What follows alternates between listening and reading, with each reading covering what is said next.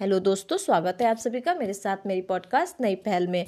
दोस्तों, आइए आज हम जानते हैं जलियावाला बाग हत्याकांड के बारे में। तो 13 अप्रैल 1919 को जलियावाला बाग हत्याकांड घटित हुआ था। जलियावाला बाग हत्याकांड भारतीय इतिहास में एक कलंकित घटना के रूप में दर्ज है। इस हत्याकांड में कई हज़ार लोग मारे गए और कई हज़ार लोग घायल हुए थे। आखिर क्या कारण था जलियावाला बाग हत्याकांड का? क्या पृष्ठभूमि थी इस हत्याकांड की? तो दोस्तों, अप्रैल 1919 में ब्रिटिश सरकार द्वारा एक एक्ट लेकर आया गया, जिसका नाम था रोलेक्ट एक्ट इस एक्ट के अनुसार किसी भी भारतीय नेता को कोई भी राजनीतिक गतिविधि करने पर बिना किसी मुकदमे के दो साल तक हिरासत में रखने का प्रावधान था। अब ज़ाहिर सी बात है, ऐसे किसी भी एक्ट को लेकर के भारतीय लोगों में आक्रोश आक्रोश उत्पन्न होगा और रोलेक्ट एक्ट के खिलाफ भी उत्पन्न हुआ। 6 अप्रैल 1919 को महात्मा गांधी शांतिपूर्वक अहिंसक सविनय अवज्ञा आंदोलन की शुरुआत करने वाले थे।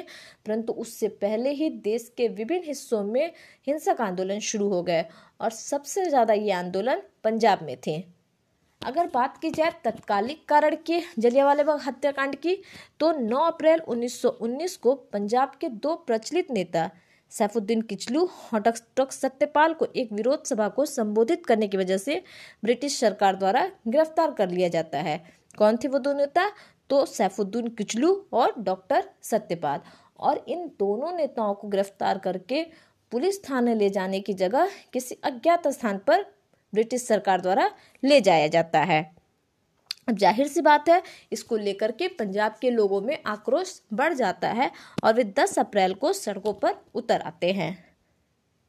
हिंसा कहीं देश के अन्य भागों में भी ना फैल जाए, इसको लेकर के ब्रिटिश सरकार में डर उत्पन्न हो जाता है और इस हिंसा को दबाने के लिए ब्रिटिश सरकार पंजाब में मार्शल लॉ लागू कर देती है और जनरल डायर नाम के एक व्यक्ति की नियुक्ति भी करती है।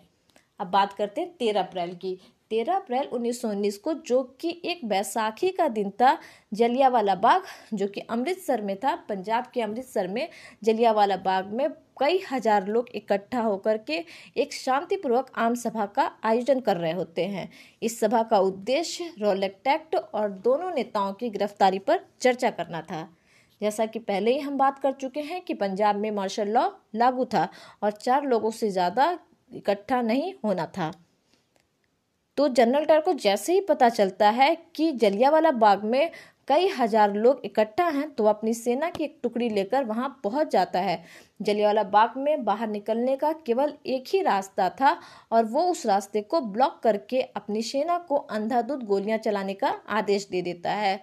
दस मिनट तक अंधाधुंध गोलियाँ चलती रहती हैं। लोग अपनी जान बचाने के लिए इधर से उधर भागना शुरू करते हैं, परंतु इस हत्याकांड में कई हज़ार लोग मारे जाते हैं, कई हज़ार लोग घायल होते हैं और बहुत कम लोग ही अपनी जान बचाकर भाग पाते हैं।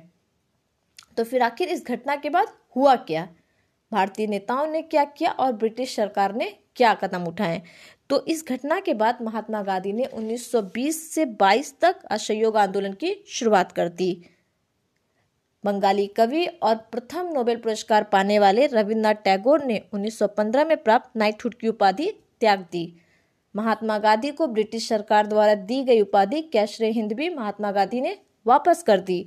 शंकरन नायर ने वायसराय की कार्यकारी परिषद के सदस्यता से इस्तीफा दे दिया और जमला लाल बजाज ने राय बहादुर की उपाधि लौटा दी।